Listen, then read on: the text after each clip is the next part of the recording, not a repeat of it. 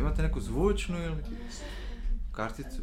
Nema E, zvučne ne, kartice. Znači sve ti je ono baš jako, kak bi rekla, amaterski. Pa zašto? Ovo je baš... Ovaj, Ali ja kad sam ušla, znači top izgleda. Da. evo, Znači odlično. Super je, da. A si stavila ovog Aristotela namjerno ili? namjerno kužiš mi je, sad Da, na da. akademiji na režiji. A Aristotel je To ti je Biblija. sve napravio. Da. Se. Ali mi je super zanimljivo što sa, samog Aristotela ima evo ovako, A ovo sve. e, a ovo sve ostalo Da. je e, fusnota. Znači, Dukatovo objašnjenje, to je inače Zdeslav Dukat preveo 80-ih. I dakle, to su njegove bilješke za svaku drugu riječ. Znači on je isto I ono... onda, zap- on je bio profesor na klasičnoj filologiji, znači latinski i grčki je predavao, tako da je mogao prevesti i ono, svaka druga riječ, to ovako izgleda. Znači, njegovo detaljno objašnjenje šta je Aristotel htio reći. Wow, ispada kao da je ovaj govorio o nekim kodovima. Ono, A ne, nego jednostavno zbog starog grčkog, Mhm. kužiš, koji nije imao e, dovoljno razvijene istoznačne ekvivalente. Znaš. mhm. Ne bi se I razumjelo onda se gubilo da. značenje kako je vrijeme prolazilo i iz toga su onda proizašli razno razni prijevodi tumačenja koji su onda poslije utjecali na... Mhm. Ne, pa što? Ali ono, na, na te poetike i drame i filma i tak dalje, a što on zapravo nije čovjek, nije tako htio postaviti stvari, nego Aha. su ljudi učitali u to, tipa ono, poznato jedinstvo prostora, vremena, Mhm. Da, da, raj, da, da. Dakle, nigdje čovjek ne piše o tome, Aha. nego je, ljudi su u nekom trenu tamo, ne znam, u srednjem vijeku protumačili da je to tako Da. htjelo biti rečeno.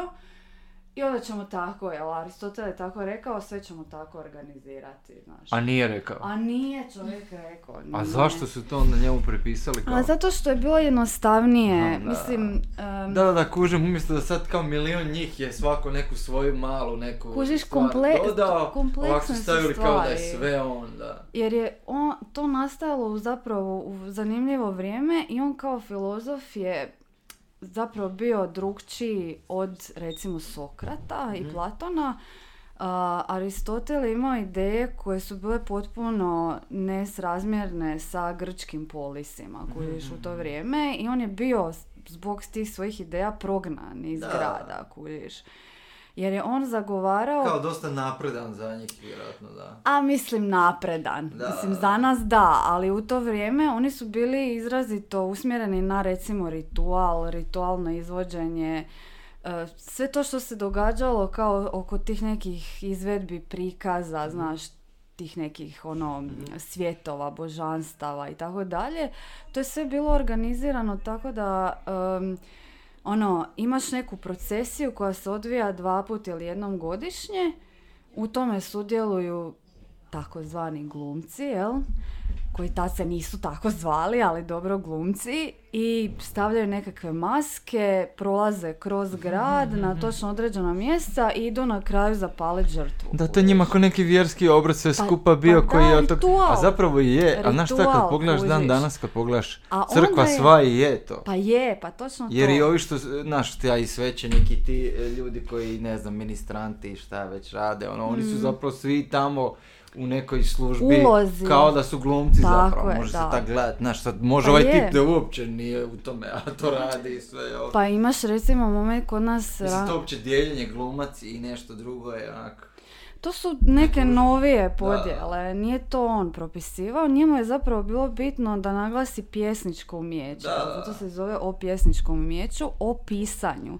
Znači, on je za razliku od prethodnika, recimo za razliku od Platona, imao ideju da je najbitnije pjesničko umijeće. Znači što će neki pjesnik sastaviti, kako će to izgledati, kako će to biti rimovano, ritam, Mhm. dikcija i tako dalje. A ovo sve ostalo, ne znam, vizualni dio, glazba Mhm. koja im je bila bitna tijekom rituala, to je njemu bilo nešto što nije dio pjesničkog umijeća, kužiš. Znači, ti kao pjesnik trebaš dobro poznavati rimu, Mhm. trebaš dobro osjetiti ritam, kako će to biti, mislim ja tebi Ste bilo snimali sve, zašto ne? Jesmo. Jeste, tako treba. Ajmo pričati. ovaj, ali mislim ti si na intervju. Pa nema veze, meni je super da i ja nešto saznam, super. Ovaj, a, dakle, to je bilo pjesničko umjeće, a ovo sve ostalo što je išlo uz kao nekakvu izvedbu nije bilo dijelom pjesničkog umjeća. On jest to priznavao, ali mu nije bilo jednako bitno. I onda još jedan problem koji se javlja tu kod njegove poetike, mislim nama, jel problem, jest to što je on za nekakav pjesnički uzor odabrao Homera, koji je iz naše perspektive epski pjesnik. Znači on nije pisao tragedije, Mhm. kužiš, nije, nije dramsku formu e, Uopće, da, da, a i Platon i Aristotel koriste Ilijadu kako bi pokazali kako zapravo treba izgledati dobro pjesničko umjeće. Znači njima je Homer obojici uzor kao. Mhm. A ono, tragedija je vrhunska forma umjetnosti pjesničkog umjeća, ali odaberem ep.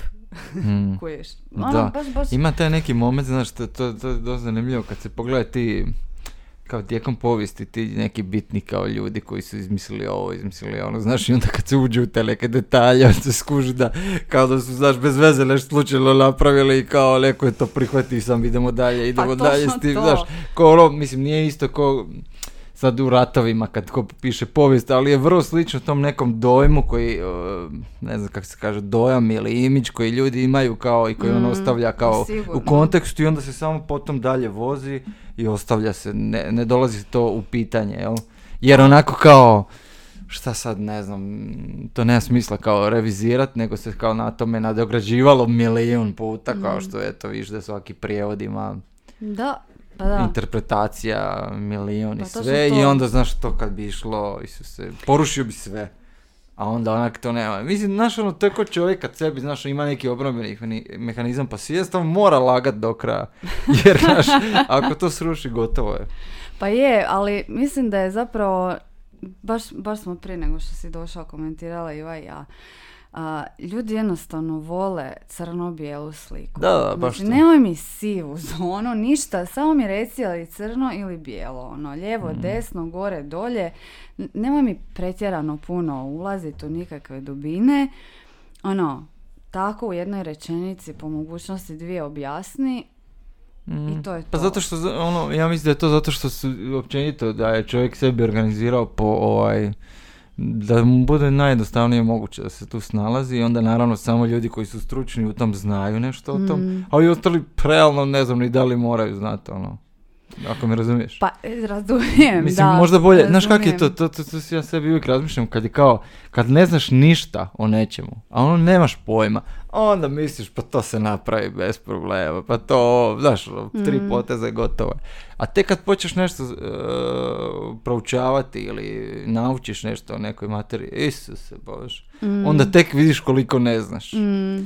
Tako da ima nešto... to.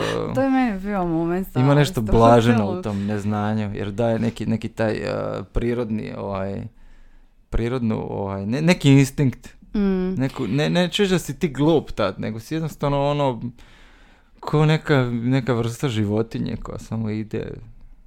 I hvata neke podatke, pa da, i zakači- snalazi se kako god, ne znaš točno šta, i neki koji imaju dobar instinkt, koji nekako bi to mogli, će to znat kako, Mm. a neki neće. Ali meni se čini da to ima dosta i do tog em, kako se danas percipira recimo obrazovanje na fakultetskoj razini. A, ja imam dojam, mislim moja generacija, znači ja sam završila 2014. faks, diplomirala. A, mi smo dolazili, a vjerujem i prije Bolonje, da je tako bilo na fakultet, da čujemo nekakve osnovne informacije, jer je sve zbijeno u jedan semestar. To su prije bili kolegi koji su puno duže trajali, ispiti su bili puno veći. Sad je zbog Bolonje sve zbijeno u jedan semestar i imaš puno manje literature koja se obično svodi na članke da ih studenti stignu pročitati. I ono, dođeš u tih sat i po vremena, pa ne može meni, evo, tvrtko kojeg si sad upoznao, ne može on meni u sat i po vremena ispričati apsolutno sve što zna, što on zna o novijoj hrvatskoj književnosti. Niti Da. ja to kao student očekujem od njega. Da. On će meni dati samo neke hintove, uputit će me Mm. što bih još mogla o tome, Mm. ne znam, pročitati, naučiti i onda je na meni zadatak, ako me to interesira, a kad dođem kući, da stvarno uđem dublje u to i da vidim šta ima još u tome.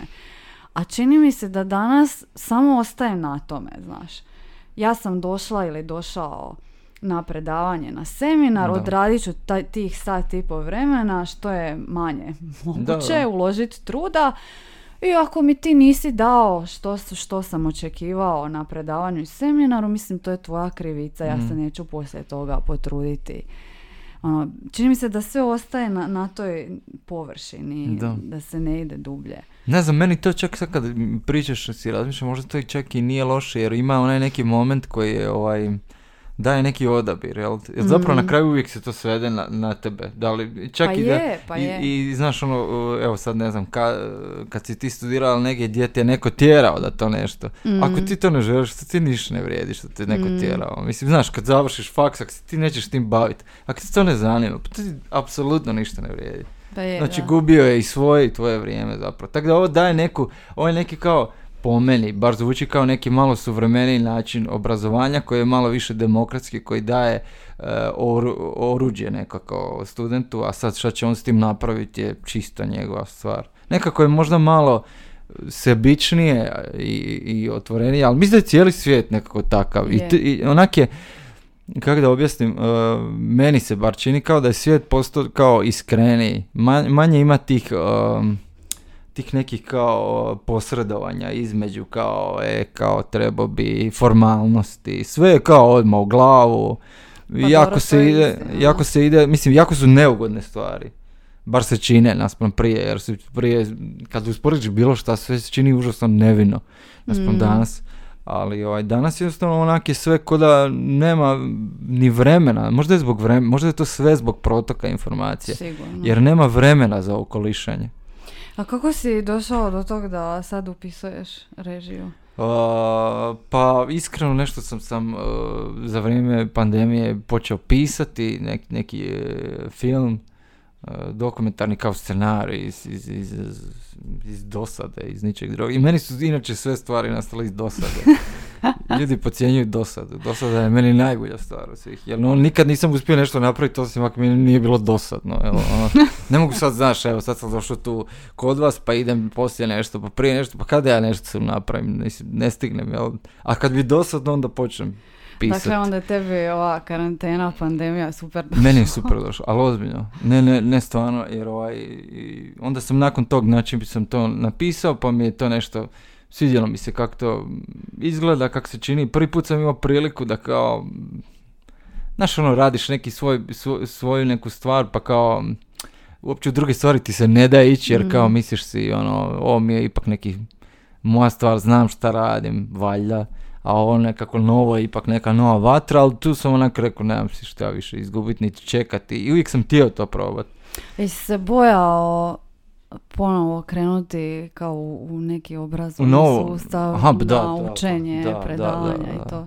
Ba da, i općenito, mislim, a ne znam, mislim, ja sam ono općenito nekako cijelo vrijeme neka polu, polu me strah među ljude općenito nekako, ne znam zašto, totalno blesavo, ali ovaj, ali nekako mi je bilo super jer mi je trebala neka nova vatra, ono, ne- neka ono da se bacim u nešto novo jer mi je, koliko god ja nisam tu sad neki, ne znam, ono, da sam ja sad Severina ili nešto, znaš, ali e, postalo mi nekako sve, sve znam, sve nekako sam, Mhm. znam kako bi mogao. uljuškao si se. Da, da, da, i to mi nikako nije dobro bilo, post- postao sam sve nezadovoljniji, tako da mi je ovo zapravo super došlo, ko neka prilika, baš sam se, gledao sam se kako propadam, ali ne mislim sad kao u nekom poslovnom smislu, nego onako čovjek sam si bio ono, baš mi je bilo sve nekako ono već viđeno, razumiješ, pogotovo u tom nekom poslovnom svijetu i onako si mislim, Isuse. Iako znaš, ja sebi nikad nisam to dozvoljavao i uvijek sam radio, svaki album sam radio nešto novo, nikad ne bi, Mm. znaš, ponavljao, barem koliko ja mislim, znaš, sad možda zapravo i jesam, ali svog nekog dojma sam ja gledao da to bude uvijek drugčije i da svaki album ja sebe ubijem i ponovo uskrsnem na Mm. neki način. Mislim sad ja sebe, ko da sam, ne, ne uspoređujem se sa Isusom, ali znaš što ti hoću reći? Nekako sam htio kao stil, svaki album ubit stil i onda ponovo smisliti No. novi, jer kao ne mogu raditi istu pjesmu, to mi je ono za ubice. Ne, nisam to, nekako sam si, znaš, ja sam si o, već davno, ono, kad sam odabrao se baviti glazbom, sam skužio da da ne mogu ja sad biti samo izvođač, samo neki kao tip koji zabavlja druge ili nešto tako, moram nešto, to, meni to bilo skroz sebično što radim, ako me razumiješ, znaš, Mm. ono, ja sam to radio sebi sve, a onda izvodio drugima, tako da, Aha. pa da, mislim, Je se dogodio neki trenutak kad si počeo razmišljati o publici ili o osobi koja bi to slušala? Ili, ili si dalje, ono, prvo radiš sebi pa onda... Ma da radi, sve radiš sebi, ali i najgore od svega što ti tu htio ne htio sebi stvoriš isto i ti se neku svoju sliku o sebi. Mhm. I onda znaš, znam da trebam biti u toj slici. A to mi je tako užasno išlo na živce, ono, jer znaš, ti imaš neki taj svoj imidž koji si htio, ne htio, stvorio, mislim, ko što imaš imidž pred prijateljem, pred roditeljima imaš imidž, nije to sad, nije da sam posebno nešto radio na tom svom imidžu, nije ni puno dalje od mene, realno to je sve nekako polu au- autobiografski, ako ne i ono, mislim, znaš, ima, nekako hip-hop je kao glazba, ovo što smo na početku pričali, a, znaš, kad neko radi s instinktom, ja sam sve radio isključivo s instinktom. Mhm. I nekako, znaš, to isto je, e, znaš, ono, hrpu puta ti ne znaš, pa učiš na, na, na, na greškama, što je zapravo super stvar. Ali, ovaj, što si stariji nekako više znaš i manje imaš prilike na to, više paziš. Mislim sad, e, koja je razlika? Meni razlika je što sam počeo sad razmišljati kao, ne samo kao neko ko piše tekstove, nego kao producent. Aha. Jer, znaš, u Hrvatskoj ne postoje više manje producenti i, i onda, mislim, nekako smo se već naučili kak da sam sebe produciram i koji smjer bi ja trebao ići, što je zapravo jako bitno. A prije to Mhm. nisam znao, nego smo išli ono skroz random, što je zapravo dosta neprofesionalno, ali... A, zanima me ovo kad e, spominješ sliku repera, nekako imam osjećaj da e, kroz albume kako mijenjaš stilove, ali neke teme ostaju iste. I baš ta slika repera, znači puno govoriš ili repaš o reperima i o repanju. I o tome kakav si ti kao reper. I imam osjećaj kao da ti misliš Plakati, ili ja. ti misliš ili misliš da drugi misle da, da se ne uklapaš u tu nekakvu uobičajenu sliku Mhm. repera, ka- kako bi on trebao izgledati. Zašto misliš da nisi ta, ta uobičajena slika repera? Ma nemam pojma, mislim, to sad, sad, kad bi mi to sad, mislim, ja mm, sam siguran da, da, da ovaj, nisam, ali se više ne bavim tim nekako, Mhm. nego je to neka ono, eh, od početka nekako mi je to bilo, mislim, znaš šta, eh, u nekakvom, kad sam ja počinjao, jednostavno bit kao reper je bilo totalno čudno. I, I onda sam jednostavno od tog krenio. A kad si počeo? Aha. Pa prvi neki taj demo album je izašao 2006. Bože. Pa je, 2006. A ne 2006. 2009. Ne, 2009. je prvi album, Album. a demo je bio 2006. već i, i neko se s tim onda malo kao zezao s tim nekim kao imidžom repera. Mi je to Mhm. bilo smije... Znaš, ono, mi, ja sam iz vremena, e, tad je to bilo nekako cijela ta hip-hop kultura i sve koja se danas je dio nekog mainstreama i Mhm. nekog vidiš na televiziji najnormalnije i sve te gluposti. jel? Evo, okreći očima. Kolegica tu. a.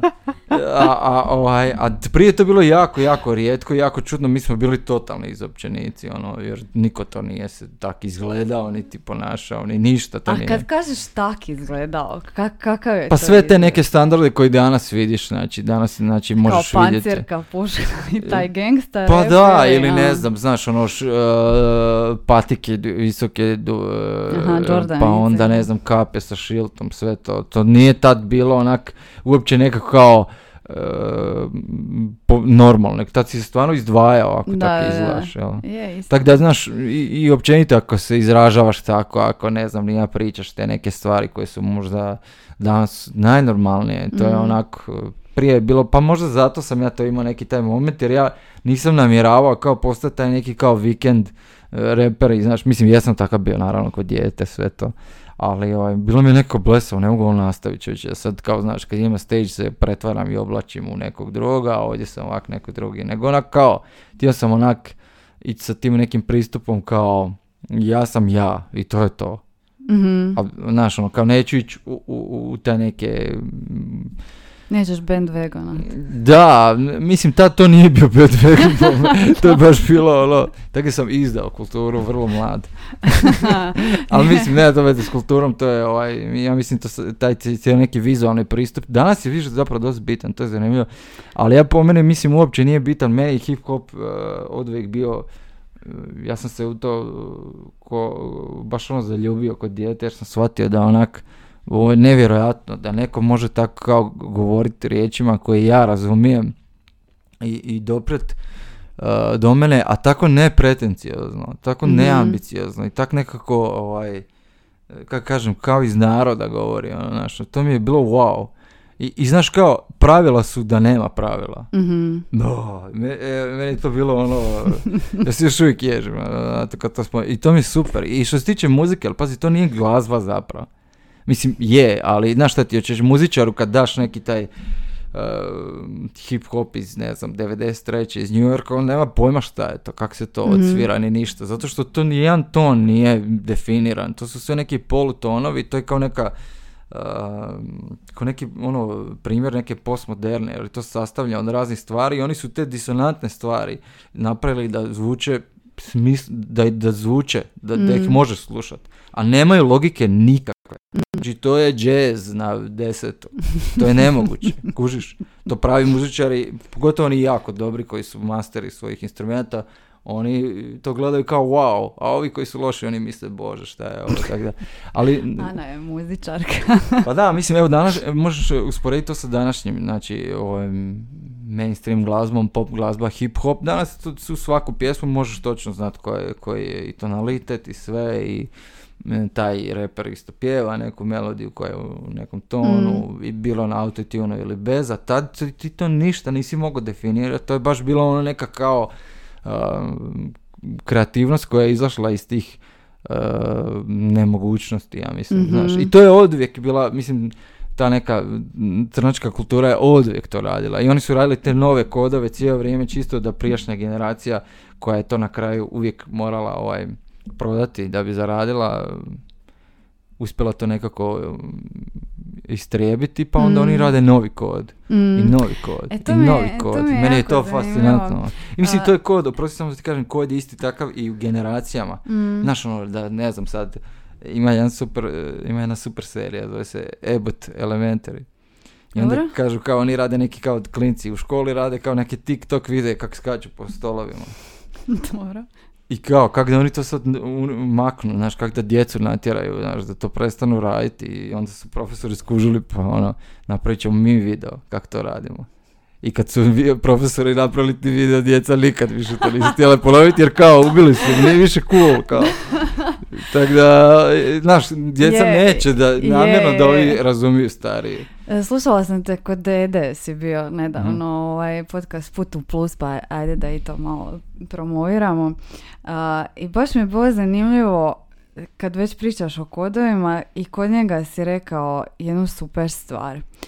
A, a isto vezano uz generacije i njihovo stvaranje nekog novog repa, trepa, šta god. A, kažeš kao da ti se čini da iz potrebe da, da ih ne razumiju starija generacija, da oni stvaraju neki, neki svoj kod. Um, da li je onda tebi ta, ta vrsta danas glazbe ili ta nova generacija koja dolazi repa, da li ti je to nešto potpuno strano, iz tog razloga ne želiš se, m, ono, ne želiš ući u to i takav tip ili vrstu repa da, da, da ne bi oni bili manje cool, pošto si ti stariji. Pa, ne zbog njih, nego zbog sebe. Nekako ne bih htio Mm. biti onaj stari boomer koji to sad kao se pokušao uklopiti nekoj djeci, ono. Mm. Nekom je to malo, ono, mislim da, da mislim ja, ja stvarno svaka, cijenim svako ko išta radi, ko, e, ide nekim svojim putem i bira neke svoje Znaš, ako je neko autentičan, uopće mi nije bitno zapravo šta je to. I ako je on to odabrao, njemu je to dobro, meni je to super. Ali ja nekako sebe gledam, ono, ja kad slušam tu, recimo, glazbu današnju kao sure, meni je to sve jako simpatično i, i onako kao dobro mi je, ali nije moje. Mm. I nekako, kako se ja pretvaram da je to moje, ono, nekako mi je to malo onak, um, ne znam, ja sam se uvijek brio na tu neku kao, ono, da ne budem pretvaran, jer mi to se nimalo, ne, ne da mi se igrat, ja nisam izvođač, ja nisam školovani glazbenik, ja ako nemam tu sebe, gdje ja kao, Znaš, ja nemam ulogu neku Mm. zapravo. Tako da mi je onda to bez veze da ja sad kao ulazim u ulogu i to nešto što volim pretvorim u neki ono posao koji ću ono raditi. I odrađivati. Da, nekako ne vidim to jer ne bih htio, ja to ne bi ni radio, znaš, ono, iskreno. Ja, ja sad dolazim na koncert i ja glumim pred ono 500 neke djece i onda poslije se s njima, ne znam, moram dopisivati na Instagramu ili šta, znam, meni se to ne radi, ja to ne želim nekako. Ali mislim, definitivno koketiramo naravno sa nekom kao modernim glazbom i to mi je forica, ali sad da kao odem totalno u to. Ali jezično mislim da ne zalaziš na tu stranu. jer Čini mi se, recimo... Ja, kak- moja voda opet. je, je, tvoja voda. Ovaj, čini mi se da Šta Urban pita kad mu ovako stoji? Urban, ne Da, znam, Damir možda Urban. Massimo. Kao, ne, Damir Urban kao budi moja voda, jel onda on pita kao, ovo moja voda, kao. Šans. Ja sam tvoja Da, da. Sve kužu, ono, šta ovo kaže.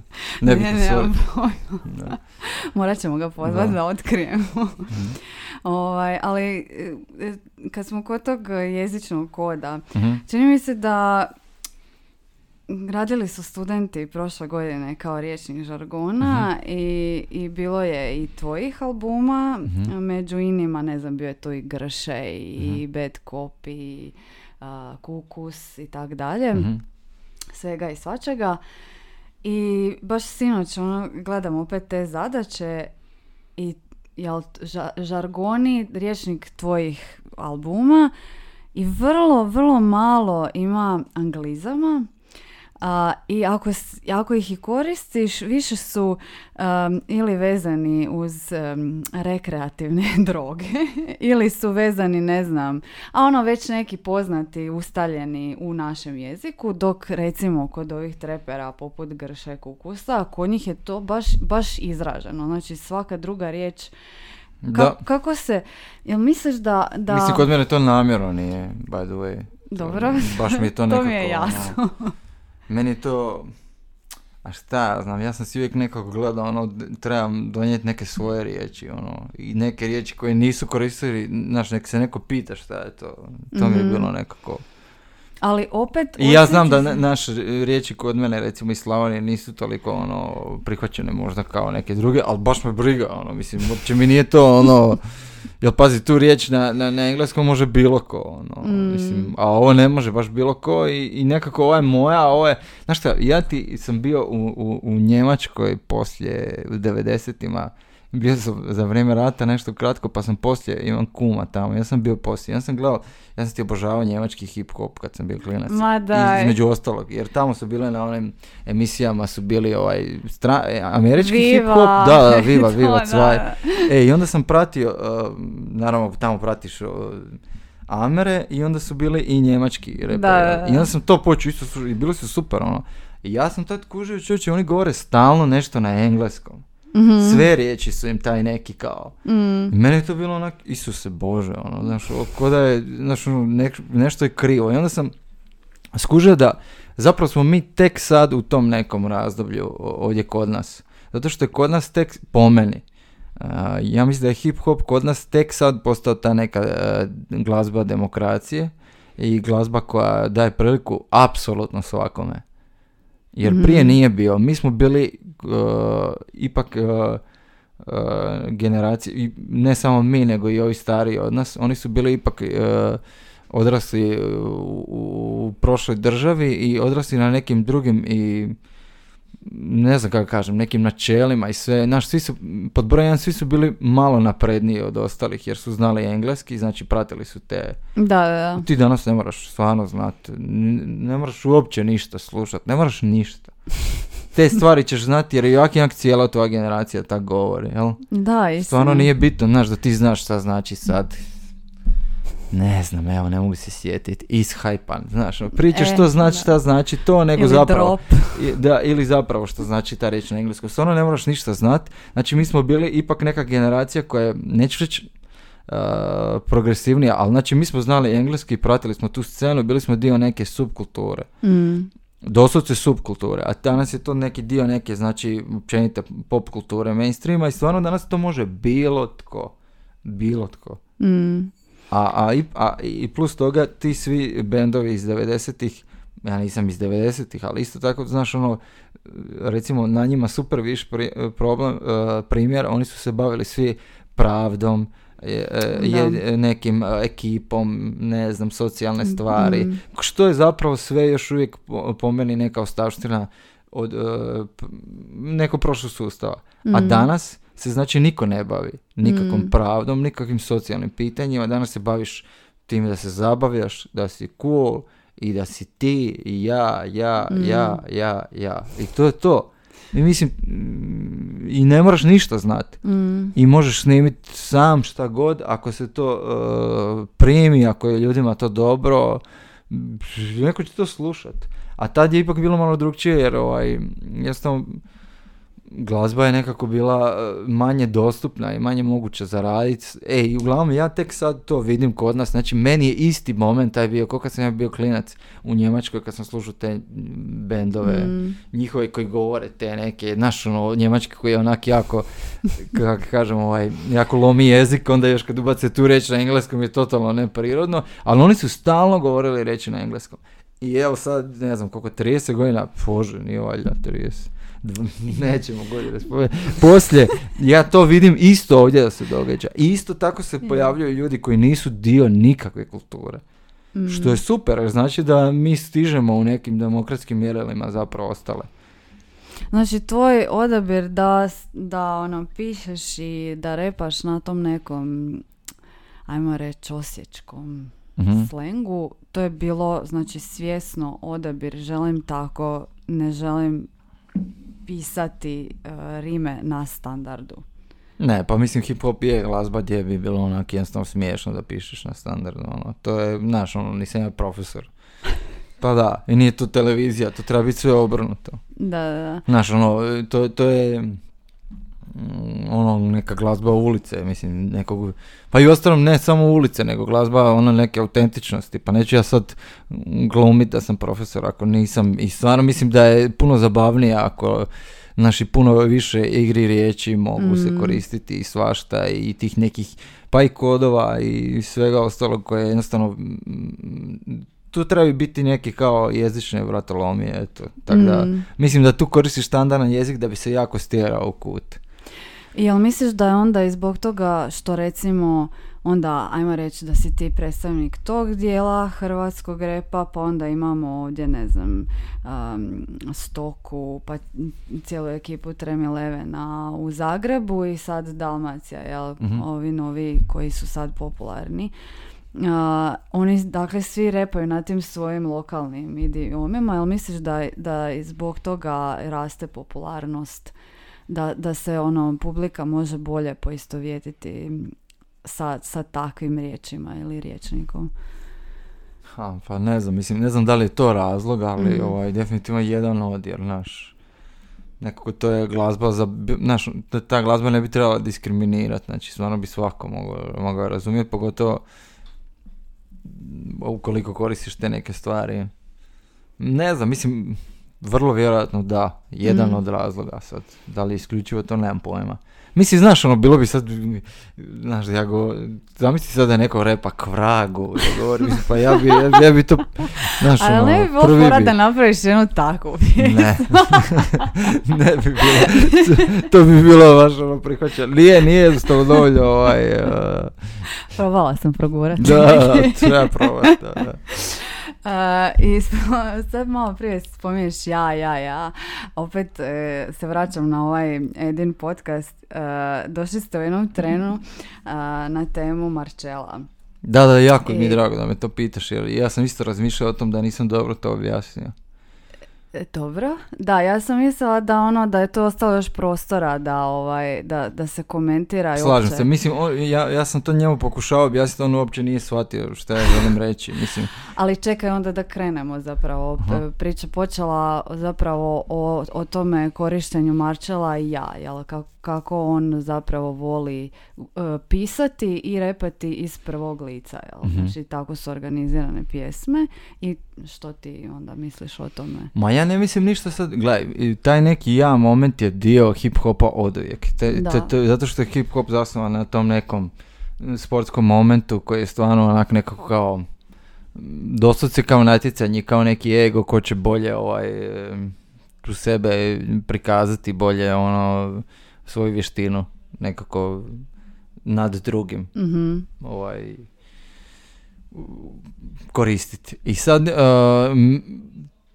to je baš ono što, što, što danas je taj ja onako kao kao uopće ne postoji neki drugi moment ono znaš, nema ne, danas taj ja je kao što smo rekli na početku taj nema mora, nema nekog danas puno su vremena iskrenija i puno su Mhm. nekako i onda taj ja je ono očigledan bez uopće nekog mm, uopće nije ništa upitno, on, on je tu kao, mislim da je nekako demokracija današnja kao uh, pojedinca puno više nekako ističe nego uopće ikakve Mm. grupe, što je ne, neko u jednu ruku dobro, u drugu nije koji sve, jel? Ali ovaj, ja sam, ono što sam ja htio reći i što je meni zasmetalo te pjesmi koja je super, by the Mm. way, i meni je Marcello, mislim da govori neke stvari koje su bitne, Mm. pogotovo u Srbiji nije lagano to reći i ali meni je taj neki, baš ono što sam sad pričao o tim nekim e, starijim genera- generacijama, kad imaju taj odnos pravde i odnos taj neki Mhm. socijalne nepravde, e, mene, mene jednostavno smeta taj ja, jer je kao u nekom, e, kako kažem, ma- malo mi je onako kao moraliziranje, znaš, kao vi niste Aha. dobri, ja sam dobar. Vi ste rekli ovo, ja sam ovo. To Misliš je. kao produbljuje polarizaciju. Pa ne samo da produbljuje polarizaciju, nego govori kao vi ne valjate, ja valjam. Mhm. Znaš, što mi je onako nekako malo... mm, Mislim, ti si dio tog. Znaš, ono, i- recimo, kako da objasnim, ja sam, meni, ja ne mogu sad govoriti ja u Hrvatskoj valjam, neko drugi ne valja. Ja sam isto u Hrvatskoj, isto sam tu. Znači, ja činim tu cjelinu. Ja ne mogu društvo mijenjati i ne mislim da sam ja bolji od njega, jer ja sam dio njega. Mhm. Znači, i to društvo je dobro ako ja mislim da sam ja, znaš, ono, stvorilo je i mene u neku ruku. Mhm. Da me shvaćaš? Da, da, jasno. A sad znaš govorit, nekako mi to malo, malo ta uloga mi je malo onako, uh, kao neki, uh, uopće neko vrsta moraliziranja mi je malo onako kao jako, ne- ja- jako neki pristup koji mi je već ono, Jel misliš onda da je to... um, ako me razumiješ, znaš, kao malo mi je to ko ono, naš, kao, e, neću reći kršćanski, ali znaš šta ti reći, onak je baš ono, neka... s- Rimokatolik. Ne, ne, ne znam kako kažem, jako je onako um, socijalistički, nekako kao, znaš, ko neki kao, ti ne valjaš, ja valja, mislim, to mi je ono nekako... Ali, ali... Ne znam, možda pozicija mi jednostavno ne odgovara. Ne. Ja mislim da je možda on trebao, sad evo ja isto, mislim, hoću reći, možda, možda, možda bi, bi bilo, znaš ono, evo šta ja radim, a sad šta drugi rade, nije ni bitno. Mm, Nemam pojma. Mislim, ja sam imao hrpu takvih, ja neću ti lagati. pa slušala sam, slušala sam, mislim i, i možemo li to onda nazvati nekim angažiranim repom?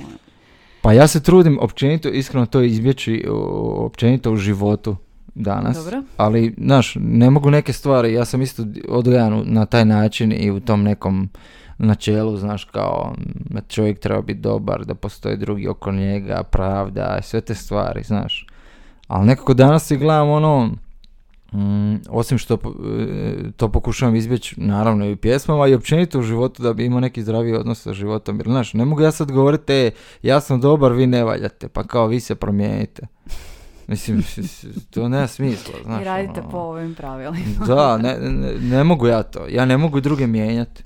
Ja mogu mijenjati sebe i nekako svojim primjerom pokazati i pokušati ono ne, ne, ne prilagođavati se nečem ako mislim da nije dobro, ali Da. ne mogu ja drugima govoriti šta će, mislim to je malo onako, Kužim, znači onda bi taj njegov pristup ono bio izjednačen sa nekim zapovjedima, ponašajte se tako i tako ili pratite Ma gledaj, mene. uh, oprosti što se te prekidam, uh, bio je neki taj moment, ja mislim da je on tu imao kao neko u pjesmi, kao neko, um, kao neko javno obraćanje kao uh, Da. ljudima, medijima, jer su oni njega preko medija prozivali, pa je to možda da. malo to, znaš, možda zato Pa on to govori. Ali opet, znaš, na kraju meni je to pjesma, ja nisam popratio sve to uh, Kužim, da, da, da, nisi medijsko kontekst, prepiranje, da. pa ne znam, mislim, Kanye West radi ono, sve meni je to stravično glupo, ono, znaš, sad kao ovaj zadnji album, to, to je onako kao, ko da se on e, dopisuje sa ženom preko tih pjesama. To je onako, ne zanima me to, ono, nekako. Mislim, kužim ja to, sve ok, nek on to riješi kak zna drugčije, ili ovako ako želi, ali jednostavno mi to nije za pjesmu, onda, onak. Mhm. Ali eto, to je samo moj ukus. Znači, ono, ja mislim da, da ja mislim da, da uopće uh, iskreno, ja mislim da ja nemam pravo ovaj, odlučivati uopće o takvim stvarima. To je samo nekako moje mišljenje. Ja, ja mislim da je ta pjesma od Marčela potrebna. Jel neko to treba reći? U Srbiji malo ko to govori. Mhm. A sad to što se to meni ne sviđa, mislim da stvarno nije bitno. Ono Pa dobro. najiskrenije. Ali taj pristup mi je recimo ono što sam nekako zamijetio i to mi je to je bio oduvijek pristup u, u nekim starim rap pjesmama. I kažem, ja sam ga isto sam imao, ali valjda ovaj, Odrastao si. pa ne znam, ne znam. A, Možda. ali je li ovaj tebi osobno je li ti lakše napisati pjesmu u prvom licu ili ono storytelling kao pričaš priču ko u, u mali mržnja primjerice? Mm. Pa, ne znam. Mislim, uopće nemam neko pravilo. Većinom Mhm. kreće iz prvog lica. Mhm. I nekad to bude super, nekad bude ono... mm, Nekad se ne nađe, nekad ode u neko treći taj moment. Iako nema puno zapravo, ja nemam puno tih storytellinga. Imam ih, ali ne toliko. Nemaš da. Mislim, volio bi da, znaš, ono, ja sam recimo na drugom albumu imao jako puno ovaj stilskih figura, neke su cijele pjesme bile, ono, Mm. ali to niko nije primijetio, jedna tako da... retorička pitanja. Tako sam skužio da je to nebitno. Da. Mislim, znaš, ipak je to glazba neke, znaš, ja sam tu sebi, e, na tom drugom albumu sam si baš ono, ja, koji komplekse sam ja liječio isto čeče. Ja sam na prvom albumu, kako sam imao neke te hitove koji su bili ono, već Jelenu kad sam preko glave mi je bilo, bilo mi je tak to nekako, nakon nekog vremena sam si htio onako samo da pokažem da ja nisam taj tip samo, znaš. Mm. Ja sam, znaš, toliko drugi album zakomplicirao da ono, znaš, da ono, pš, A gledamo, Mislim možda... da, znaš, kao, rekli su bi to će shvatiti za 10 godina, nije niko. Je, Prošlo je 10 godina, nije niko shvatio. a zato imaš publiku na filozofskom. Baš, baš. Recimo, meni je super ona stvar, evo sad primjera radi, e, žuć je Aha. cijela pjesma metafora. Je, je, je. Uopće nema, znači, i to mi je recimo super, ali to nije niko skužio. A to ti Mislim, misliš, jesu neki ne. ljudi koji, pa dobro, da, niko mi nije rekao. Iako smo bili jednom na koncertu negdje u Puli i, i došla je neka cura i kao, jel možemo svirati žuć? Mi smo svi u bendu ovako pogledali kao ono, Kao, vau, neko iskušio. kao niko nikad nije ovo tražio, znaš, ono, i nikad ju nismo ni svirali, ali nikad, razumiješ? Mm, Tako mm. da, ono, mislim, taj cijeli drugi album je bio jako, ovaj, uh, jako onak iskompliciran i muzički i, i ovaj, i, i tekstovno, ali baš namjerno, jer kao htjeli smo pokazati šta možemo, što nekad je očito, nekad je dobro, nekad je stvarno višak i, i, i ima, ne znam da ako hoćeš mogu ti opisati. Svaka pjesma da. ima, ima pri- e, formu kao tri strofe plus neki kao dodatak bridge, svaka. To je toliko puno teksta. Mm. Da je to strašno. Znaš, ali tu se, to je ono što sam ti rekao za produkciju, tu stvarno učiš o tim stvarima, jer ja sam na tom albumu čovječe, kad izvodim te pjesme uživo, ja vidim ljude kako razmišljaju šta će sutra ručati ili, znaš, ono, toliko su dugački tekstovi. znaš, ono, e, pazi, ono, nekakav, kao forma je, e, ne znam, otprilike prosjek i nekako kao da izdržiš tipa 16 redova Dobro. po strofi. I, I to je ok, to je slušljivo, to je stvarno onak neka kao pop forma, toliko traju strofe i u pjesmama ovako kad se pjeva, jel?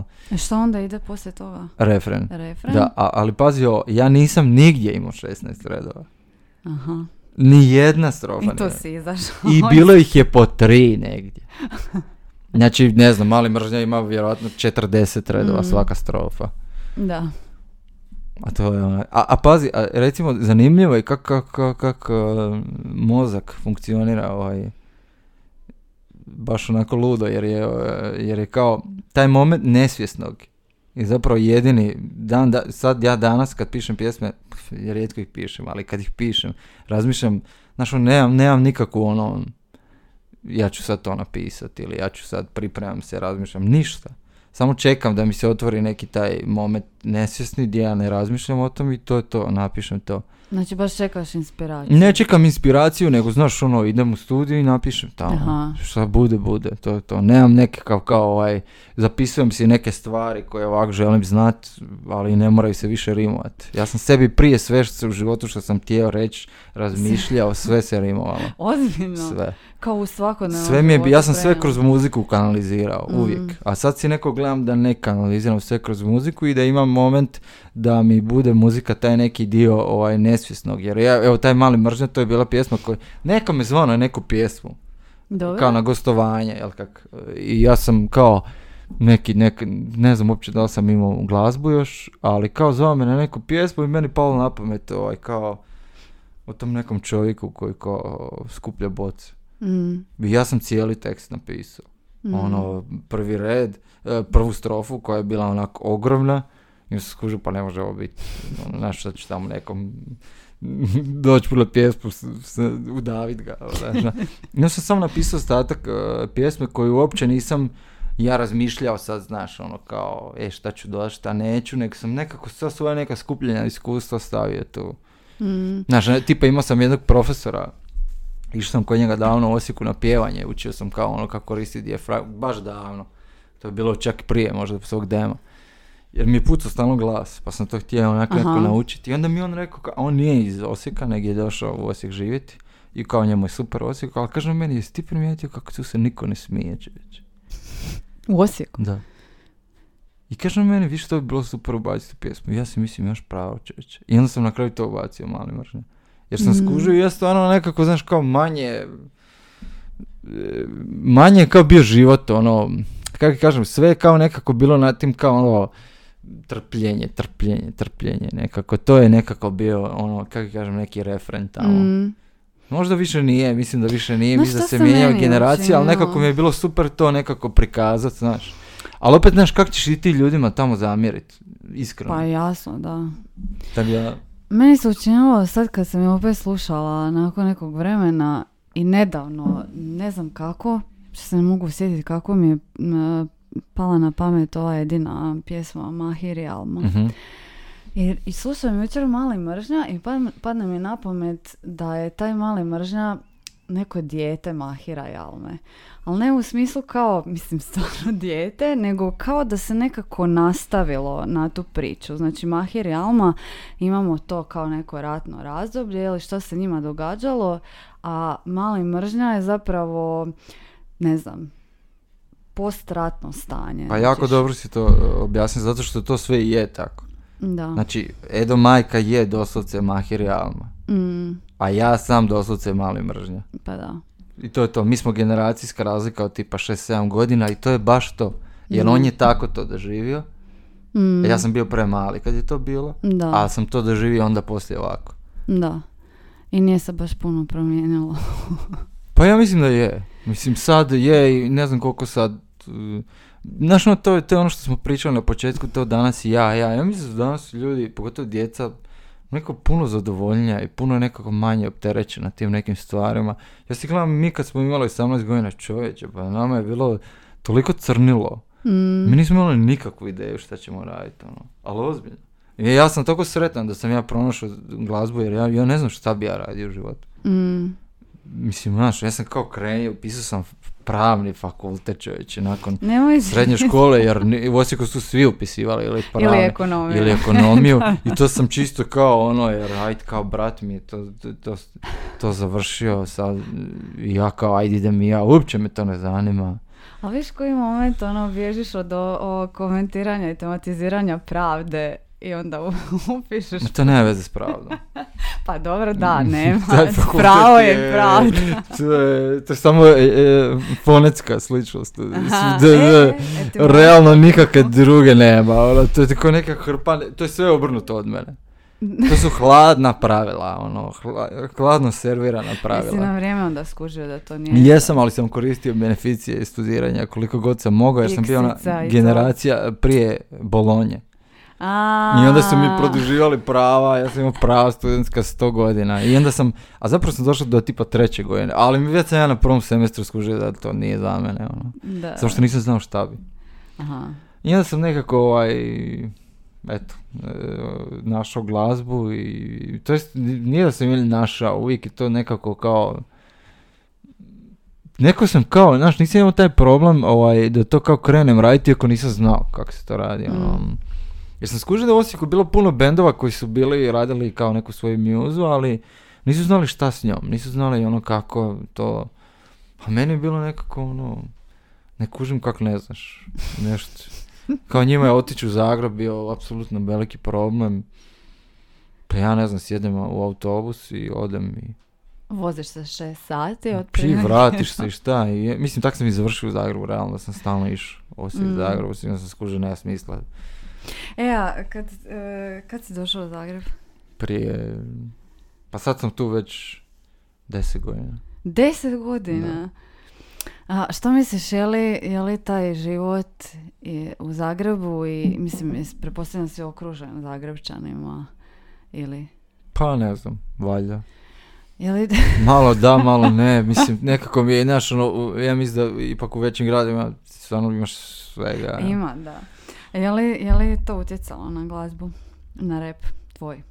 Pa nije, nekako ja sam imao taj moment da nisam htio ovaj, izgubiti tu neku autohtonost i mislim seljak, seljak u. Zagrebu je baš pjesma o tome kad dođeš u Zagreb pa se ti pretvaraš iz Zagreba i nekako meni to nije bio cilj nikako nije mi, mislim promijenilo je sigurno moja gledanja na život Mm. A onda bi vjerojatno to i pjesme, a sad da sam nekako, znaš, nekad bude i obrnuto, znaš, kad odeš od negdje, onda tek vidiš neke stvari kako treba ili vidiš te neke stvari koje bi htio Mm. reći ili, znaš, ono, a nekad, znaš, ne znam, ko, ko, ko- ko- recimo primjer bi bila recimo dijaspora, znaš, tek kad odu iz Hrvatske onda imaju Onda neku... shvataš Da, da, tako da, šta znaš, se odi. a da, ima ona, kako se kaže, ne vidi se ovaj šuma od stabla, znaš, Da. i onda je to jako, jako često, tako da, znaš, ja nisam to smanjio, tu neku svoju, čak sam, onda sam htio to neko, gledaj, meni iskreno nema labavo bila ta neka album koji mi je bio, znači, album ovaj nekih uh, um, žargona i, i, i, i, nekih kao ovaj igre, igri riječi, nekog kao pokazivanja, ovladavanja vještinom, vratolomije i tako to. Mm. I tu sam htio to sve.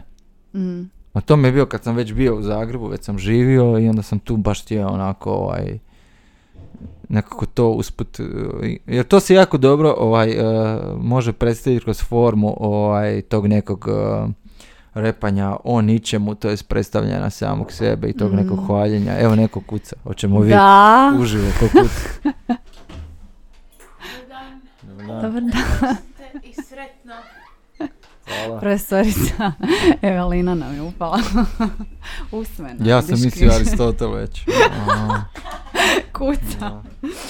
E, ajmo malo o, o tvom, s tvojim spotovima. Mhm. Koliko mi je poznato, ti sam e, režiraš, jel tako? Pa zadnje vrijeme da, zato Da? što sam ovaj, uh, nakon, uh, nakon uh, Nema Labo albuma gdje su nam radili spotove, ovaj, jako uigrana ekipa, Boris Sekulić, uh, moj prijatelj, onda Filip Tot i Maida Srabić, koji su, Boris je to sve organizirao, Mm. ekipu, ja sam pisao neke scenarije, zato, mislim, mi smo svi sudjelovali u Mm. spotovima.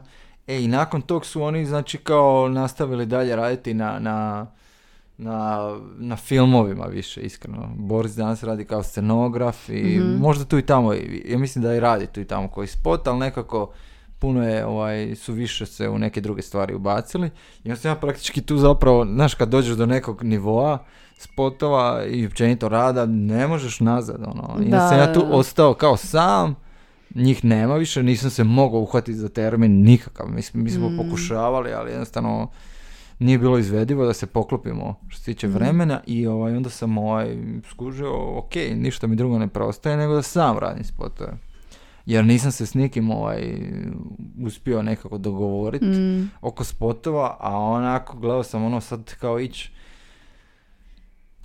nekako sam ja to uvijek držao nekako malo pod, pod, pod kontrolom i, i, i onda mi je nek, pf, ne, znaš, ono, ne možeš ti sad ići negdje, ne znam, ja s nekom kao, ono, raditi s nekim apsolutnim, ono, neznancima ili nemam pojma. I onda sam kao, ok, nemam više te ljude, Mm. Idem sam raditi.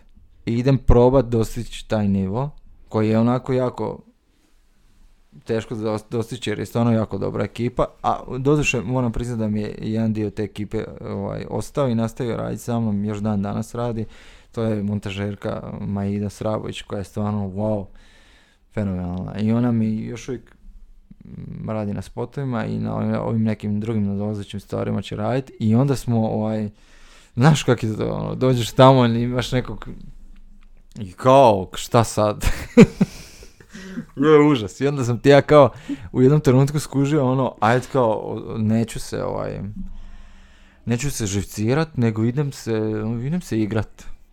Idem onako kao da znam šta radim, igrat ću se i doslovce sam se Pa znaš igrao. šta ću ti reći, to baš tako. Da, Pa jako znaš da, šta, se- da je tako lagano. Pa nije ni malo, ali znaš šta, jednostavno sam si morao to pretvoriti u nekakvu vrstu igranja jer bi poludio. Pazi, ja tu radim znači sve od produkcije, Da. režije, scenarija do, brate, voženja kombija, iz kostima, nabavljanja, Daj, rentam odjeću, sve radi, znači užas. Jednom sam bio, to moram ispričati, to toliko glupo da jednostavno bi bilo šteta ne ispričati. Mi smo sad za, za magičnu butru radimo spot i imamo dio u studiju koji se snima. Dobro. Sad ja kao, sve smo snimili, te statiste smo sve ovaj, završili snimanje, idemo sad kao još snimati u ovaj u studiju, ja sam e, kombi posudio od Borisa, Dobro.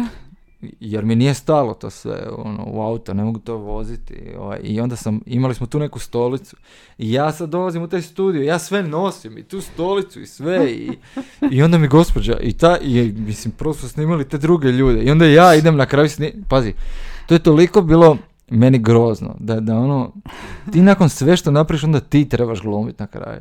Znači, to je ono, ja, ja, mislim, ko god pogleda svaki moj spot može vidjeti kako sam ja ono, Izmući. Dođe mi da plaćam, ono, na svakom. Gotov. I ta gospođa, onda sam ja lijepo iz kombija iznio stolicu, sjeo i, i to repao još par, par e, puta ponovio i gospođa nije mogla vjerovati. Kaže, ma čekaj, ti sad kao? Ja rekao, da. Da, gospođa. I tako da, ono, znaš, to je stvarno jako, jako, ono, One man band, ono. Ej, znaš koliko me to izmučilo. To je baš, baš teško i, i, i ovaj...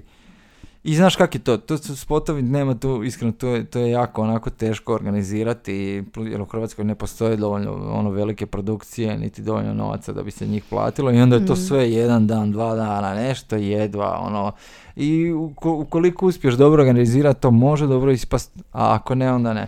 Ali doduše, na neki kao, ne- neki trud i neka, kako kažem, neka motivacija i neka dobra ideja stvarno može svašta. Pa istina. I Mislim, sad ja ne bi se htio na to izvlačiti jer u Hrvatskoj svi jako se puno izvlače kao ono s obzirom na uvjete to je dobro. A brate, mislim ono, ko da su negdje drugdje ne znam kakvi uvjeti, znaš. Mislim, ok, kod nas je skup spot, skup spot, ali negdje dalje je skup spot puno skuplji spot, tako da, znaš, ono, mislim da, da ako imaš dobru ideju da je to sve moguće i da treba jednostavno staviti se u neke te gabarite mogućnosti, ali dosta često ta organizacija baš te tu... um, kako kažem, smete, jer znaš, uh, ne znaš te gabarite. Da. I onda tek kad dođeš na licu mjesta skužiš, u, Da, to da, da. nisu ti gabariti, znači ono nešto ćemo sigurno pogriješiti, nešto neće valjati, ali to je ta neka, ja mislim, brzopletnost i neki manjak produkcije u općenito u hrvatskoj glazbi, tako da.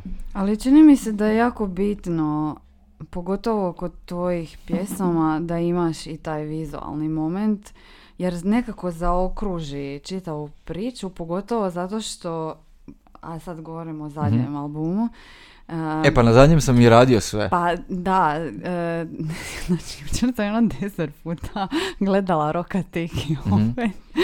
znači, je ona duhovita je pjesma sama po sebi i ja osjetim tu ono ironiju i sve, kužim o, o- ono šta komentiraš i sve super, ali kad sam vidjela sa spotom, e to je meni ono ha ha ha, znaš. i sa onim uvodnim, jel, Mhm. naratorom, pa kao, pa, pa ti si kao bugarin, bugarski Mhm. Drake. Da, da. I ono, ba- baš mi je smiješno i imam osjećaj da be- bez tog vizualnog dijela jednostavno ne bi to bila zaokružena priča. Sigurno je Mhm. jako, jako bitno. Ne znam, ja, ja sad stvarno, e, jedino što znam je da, da zašto mi je došlo uopće da počnem se baviti nekim snimanjem je jer kad sam skužio da sa slikom mogu ovaj, uzrokovati neku reakciju, neku emociju, isto kao i sa pjesmom. Mhm. I onda mi je to otvorilo baš neka e, nova vrata i to me počelo intrigirati, kako sam ti rekao da sam se počeo igrat. Mm. Kad sam se počeo igrati, tu su mi se, ono, svašta mi se otvorilo i to mi se jako svidjelo. A što se tiče tog, e, ja sam si uvijek gledao ono, kako kažem, spotovi su bitni, ali mi je grozno kad je pjesma, ovaj, znaš, kad nije sukladna sa spotom. Da, Ako je po meni spot, e, samo treba zaokružiti, ništa Mm. drugo. A ovaj Rokatiki kao bio, mislim, pjesma je apsurd sama po sebi. Meni je super, gledaj, ljudi moraju kužiti, misle da ja sad sam tu neki luđak koji promašuje, kao pokušava raditi neke hitove, pa promašuje. Ne, to je namjerno kao anti-pop glazba. Namjerno je sve napravljeno kao najgori pop.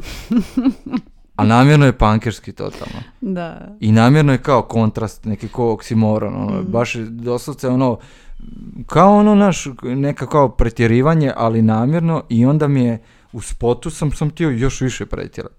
Jer znaš ono, to je taj moment kako mi u Hrvatskoj uvijek sve kao, znaš ono, uvijek su svi drugi uh, go, uh, bo- uh, lošiji od nas, a opet mislimo zapravo da su bolji od nas, i onda se mi rugamo Bugarskoj ili nekim, ne znam, Da, kome, a nismo mi puno dalje od toga.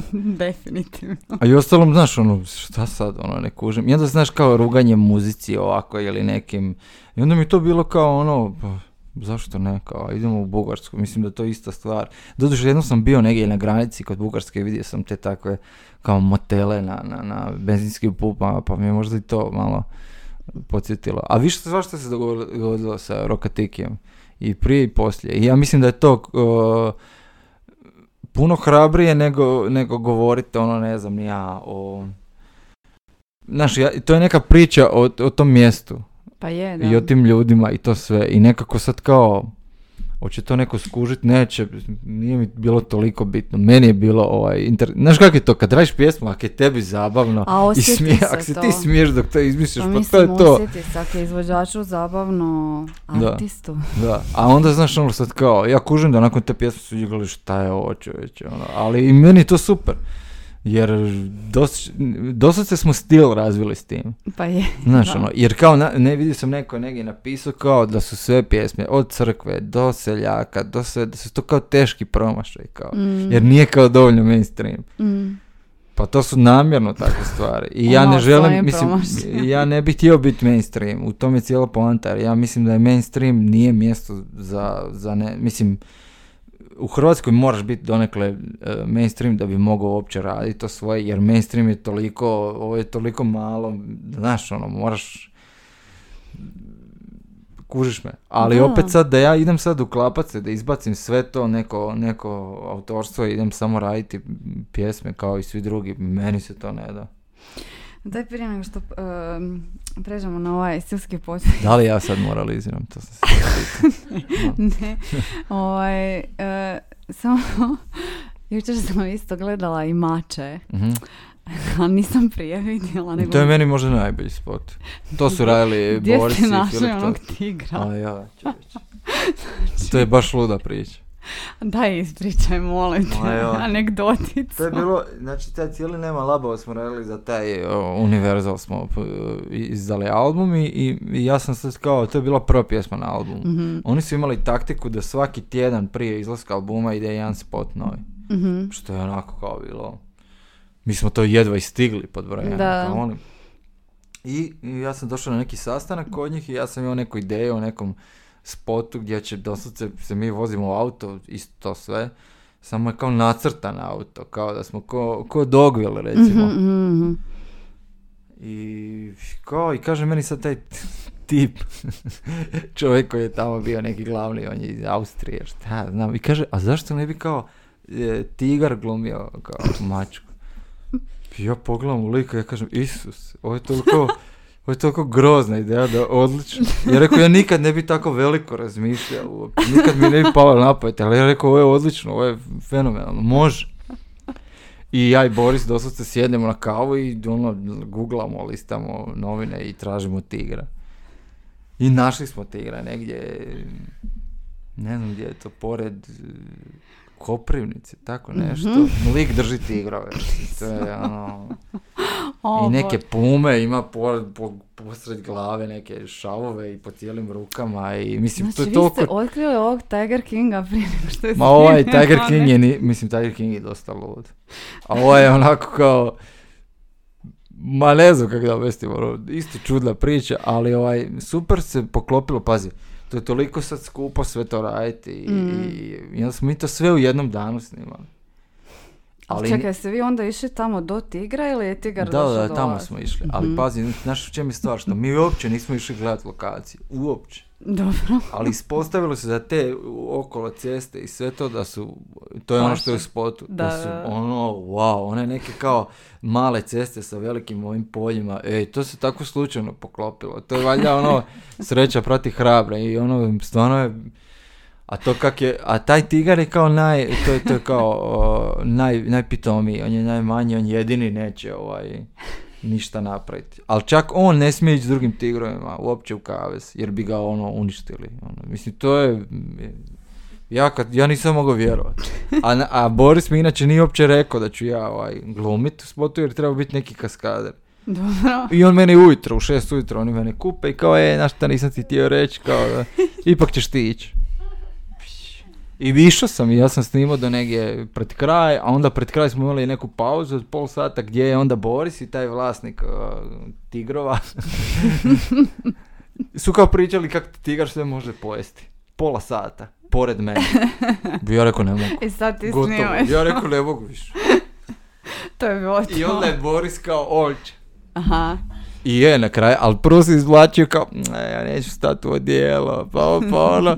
I onda je na kraju kao, ajde kao, ipak, ja rekao, pa nemoj se sad izvlačiti. I onda je on stvarno bio, ali, mislim, znaš, ne, ne mogu ja sebe vidjeti kak sam tamo, jel? ali znam to, to, to pamtim, kad je on sjeo i kad je tigar došao, Genijalno. kako je izgubio cijelu boju. To, to neću zaboraviti nikad, to je bilo presmiješno. Mislim, njegov dio je bio zeznut, jer ja sam, tigar je bio pored mene, ali u ovom dijelu smo trebali da tigar ti baš bude na krilu glava. Da, da, da, mače. Meni je tu bio tigar ovako kod, kod uh, džepa na hlačama jer su mu bacali one neke, neke, neku hranu. I jako osjetiš kako ti kao u- onako ustima, usnama ovako malo, jel, onak kao malo te, nije da te grize, nek te onak malo Češka. griska, e to. I ne smiješ se baš mrdat tu, jel, znaš, ono, ne, nagli pokreti nisu baš popularni. Ali, ovaj, i uspio to Boris odraditi svakom u čast. Tako, Da, ono. evo, na, naši slušatelji ako još niste pogledali spot, sad vam je prilika. Da, znaš šta, nakon takvih nekih stvari teško znaš, ne znaš šta više, ono, znaš, stvarno su zadali su, su mi jako veliku ovaj. A onda, pazi, onda se Đuro desio zapravo vezano uz to, zato što smo isto dijelo imali u prvom spotu, Mhm. ali to nije ništa bilo planirano. Nego smo mi morali imati spot drugi za, za dva tjedna, a mi nemamo ideju, nemamo ništa. Uopće nismo znali koju pjesmu. I onda nam se javio ovaj e, tip koji je mikso album kao da je Đuro puno bolje ispala nego, nego, nego Nema Labo. Iako je Nema Labo već bila ono, praktički hit, izvodimo je na koncertima, ljudi je Mm. znaju. Ali jednostavno u produkciji nije ispala tak kak je i to je sad već neka druga priča, ali da je Đuro kao super ispala. Mm. I kao šta ćemo sad čovječe? I mi moramo to napraviti do ne znam nekog datuma, neki rok i, i, i Boris ide u, u, u Pariz sa ženom i djetetom na neki kao odmor. odmor. I sad meni padne na pamet, možda da i mi idemo u Pariz čovječe, ali aj rekao neću mu sad kao ono nešto kvarit.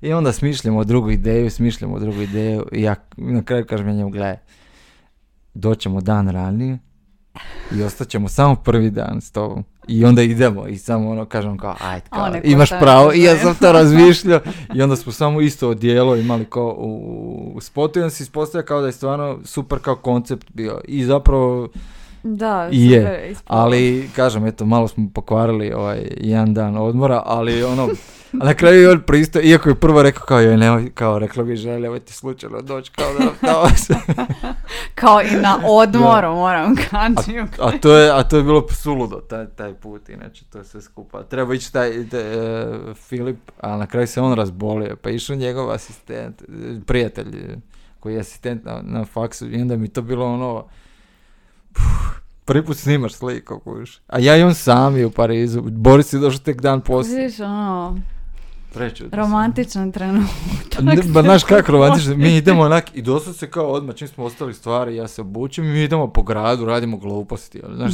svi se okreću, razumiješ, ono, ali baš svi. Pa to baš fora bilo. Pa bilo je sigurno. prefora, znaš, neki su se zgražavali, neki su se smijali, znaš, ono, ali ono, znaš, ali ja prvi put radim s njim, sa Pavelom, taj, ja se ono gledam, ja ga ispitam cijeli kak je ispalo, dobro, i on kaže, a ne znam, a ne znam, a ne i cijeli dan je govorio, a ne znam. I sad ja idući dan krećemo snimat, nalazimo se s Borisom i kao, kak, je, kak, se, kak izgleda to od jučer? Pa ja kažem, nemam pojma, meni se čini grozno, jel, jer sve što sam pitao Pavela rekao, ja ne znam. I, ka, i na kraju on pogleda materijal, kaže, ovo je odlično. Vrh, pa je Ali bilo je, znaš, kao, kak je ovo? I zašto ne vidiš, znaš? Naravno, I kažem da. kao, a, ne znam. Evo što te nisam ni pitala, e, kako, kako da te ovaj, kako da ti se obraćam, Stjepko ili Kanđija? Kako god hoćeš. Sad kad smo već na kraju. Razmišljao sam iskreno maknut čak, ono, pseudonim, ono. Zašto? Ne znam. Prejak je. Kanđa iz raja izašla. Da, pa dobro. Dobro, Stjepko. Šta je onda kao stjepku iz pakla? Znaš, da. Ne, znaš šta ti hoću reći, nekako mi je bilo ono, znaš, ono kao e, hip hop je naravno da imaš neki pseudonim i neki, neki znaš, s ulice, neko Mm. ime, znaš, neki nadimak, tako glupo da nemaš, ono. Ali sad kako ono, znaš, idu vrijeme i sve nekako voli, u, sorry, u strunu. Sam zlatno dodirnio. Očarabio. nekako, znaš, ono misliš kao, ono, znaš, volio bi stvarno nekako, ovaj, možda da se stvarno zovem kako se zovem, i to je to. Stjepko. Ali teško je maknuti kanđija kad je onak jako zvučno ime, onak ima taj, e, jako Vola. onako tvrdo onak i, i onda je onak jako je pamtljivo i sve, Mm. tako da ne znam. Ali razmišljam o tom, isto kao što sam ti pričao da razmišljam, znaš, da kao pjesme sad radim samo isključivo, ma neko hoću si maknuti cijeli taj moment e, tog nekog e, nekih tih pravila i nekih, pa čak i ge- generacijskih i nekih tih nekih kalupa u kojem je, e, sam do sad bio, nekog imidža, jer neko, Mm. mislim da ono što si me pitala kao, jer bi ja sad trebao raditi kao za mlađe generacije ili Mm. nešto tako. Ja mislim da baš ne, ja mislim da bi baš trebao raditi neku kao glazbu van ikakvih okvira i, i htio bi to iskreno. Znaš, ono, mislim da što si stariji to više trebaš ići u neki e, neke dubine, a ne u neku onu kao površinu i neki kao mm, stereotip ili nešto, Mm. nemam pojma. I onda si gledam, znaš, zašto ja ne bi bio ne znam sad, ko neki tip, ono, i s imenom i prezimenom koji radi neke pjesme koje onako uopće ne moraju ni biti ta forma, niti išta.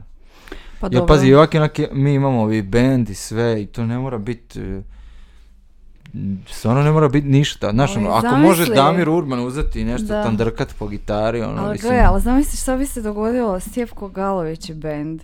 a to ne bi se zvalo i band nikako. A i ne bi dao prezime, onda bi bio sam Stjepko.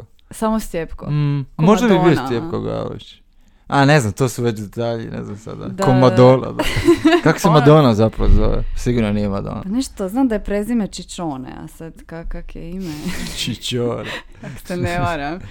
Mislim Da. da. je, ne, znam da je talijanka, jel, Da, da, a sad kak se zove nisam sigurna, ali to mi je uvijek, mislim iz nekog filma ostalo kao, želim se, ono, želim da me svi znaju samo kao ono po je- jednom imenu, Mm. ko Madonna. Mm. Znaš šta, pa da, pa tako princ, ko, ali Pa zanimljivo da. kako u Americi, znaš, kao čak ni ti ljudi koji imaju ime i prezime, ni to nije pravo. Pogotovo Da, da, Hollywood, da. znaš, to je sve izmišljeno, jer jednostavno su neka imena zvučnija Da, i nekako bolje izgledaju. Ono. Da. Znam da si kod DS spominjao koga Kevina Spacey-a, jel? Kevin Spacey sigurno nije pravo ime, Pa da. da, Ali i hrpa njih imaju ono, mislim, kao znaš, neko ima... Pa gle, Stjepko Galović ne zvuči baš kao pravo. Stvarno? Pa ne. Da nisu mi roditelji razmišljali o, o, o nekom pečatu ili ne znam, ono, nije dobro za žig. A, ne, ne znam, nosi neke... Mačka mi ima odlično ime. Kako čovječe. mačka Jer kao, e, meni... s- Šojka. Ali imala bi dva prezimena onda kuš. Zašto? Pa zato što je ono moderna mačka. A, Što je emancipirana mačka. Galović. Ne, ne, ne, Šojka Šiklen Galović bi bila. Aha, ono. aha, I to je već wow. Onak zvuči kao da je, daš, ono, žela je... Pa zvuči kao Završila koja školu. hepa, Da, da, da. Ma ne, zvuči kao neko, ono, ozbiljan. Bar mene. pitaš. Visoko obrazovan. Ne, zvuči kao neki, neki dizajner života je nešto. ono. Šojka. Pa jel nije? Odlično, odlično. Ne, baš je onako, uh.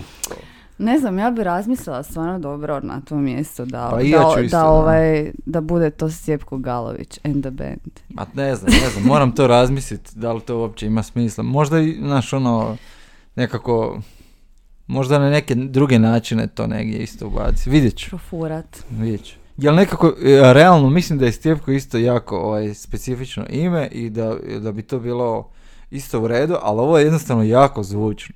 Mm, pa je. Znaš, ono, mm, Pa isto je lako pamtljivo kao kanđija. ali nije, ovo je jednako, Stjepko? ima taj neki kao, e, neki kao moment tih nekih, valjda zbog tih, e, zbog dž, Mhm. ima taj neki moment, ovaj, jednostavno nekog, kako kažem, mislim da u Srbiji kad kažeš ili u Bosni ili bilo gdje na ovom svim govor, znaš, gdje su jezici Da, slični, da će svi ono to zapamtiti, da Stjepko će se ono, borit će se da to izgovore. To, to definitivno, Mislim, možda, da. Ne znam, sad lupam. Možda, možda će i u Njemačkoj isto teško izgovoriti Stjepko. Stjepku sigurno. A light kanđa je, mislim, za Da. Njemce jednostavnije nego Stjepku. Da, pa ima onaj neki ja- japanski, ja mislim, uh, jez... Da, da, da, zvuči slično, da. E pa da, Da. one su radile prošli tjedan haiku pa su spominjale. Da. Um, Tako da ima, znaš, nešto tu um, sa puno ovaj, uh, sličnosti svuda, jel? Onak jako je zvučno ime, mislim, kako ga kažem. ono. Pa je, je. E, ajde da mi pređemo na stilski potpis. Aha, to je naj... Sad je on najstrašniji trenutak. E, koja je tvoja najdraža stilska figura? Hmm. Pa ne znam, metafora. Metafora. A retorička pitanja? Znam da imaš i pjesmu. Da, tako da, zove. sam se zove tak pjesma. To kao gdje ja sam sebe ispitujem, a ne, ne, nemam odgovor, niti ga tražim zapravo. Mislim, e, metafora, hiperbola i neka možda, e, kako se to kaže, sinedoha? Sinek doha, da. E, To, to je Mhm. najbolje zapravo. To sam skužio zadnje vrijeme, to počinjem, ovaj, čak te pjesme koje, hip hop rijetko to ima. Mm. Jer, znaš, općenito kao, znaš, on ima taj neki kao ekspozicijski moment gdje sve mora objasniti da ti bude jasno, jel? Mhm. A, ali inače pjesme imaju jako, pogotovo neke ono, šta ja znam, ono sad neke ono Tom Waits ili nešto, je prepun tih i to mi je Mm. zadnje vrijeme, a malo ljudi je to ubacilo u hip hop, ali kad su ubacili zna biti jako, jako dobro. Mm. Jer znaš kao, ovo što nisi vidio ili čuo, uf, može biti zapravo puno jače. Hip hop rijetko sakriva. Da, nije toliko u podtekstu. Da, da, da. Više je izrečeno, izravno.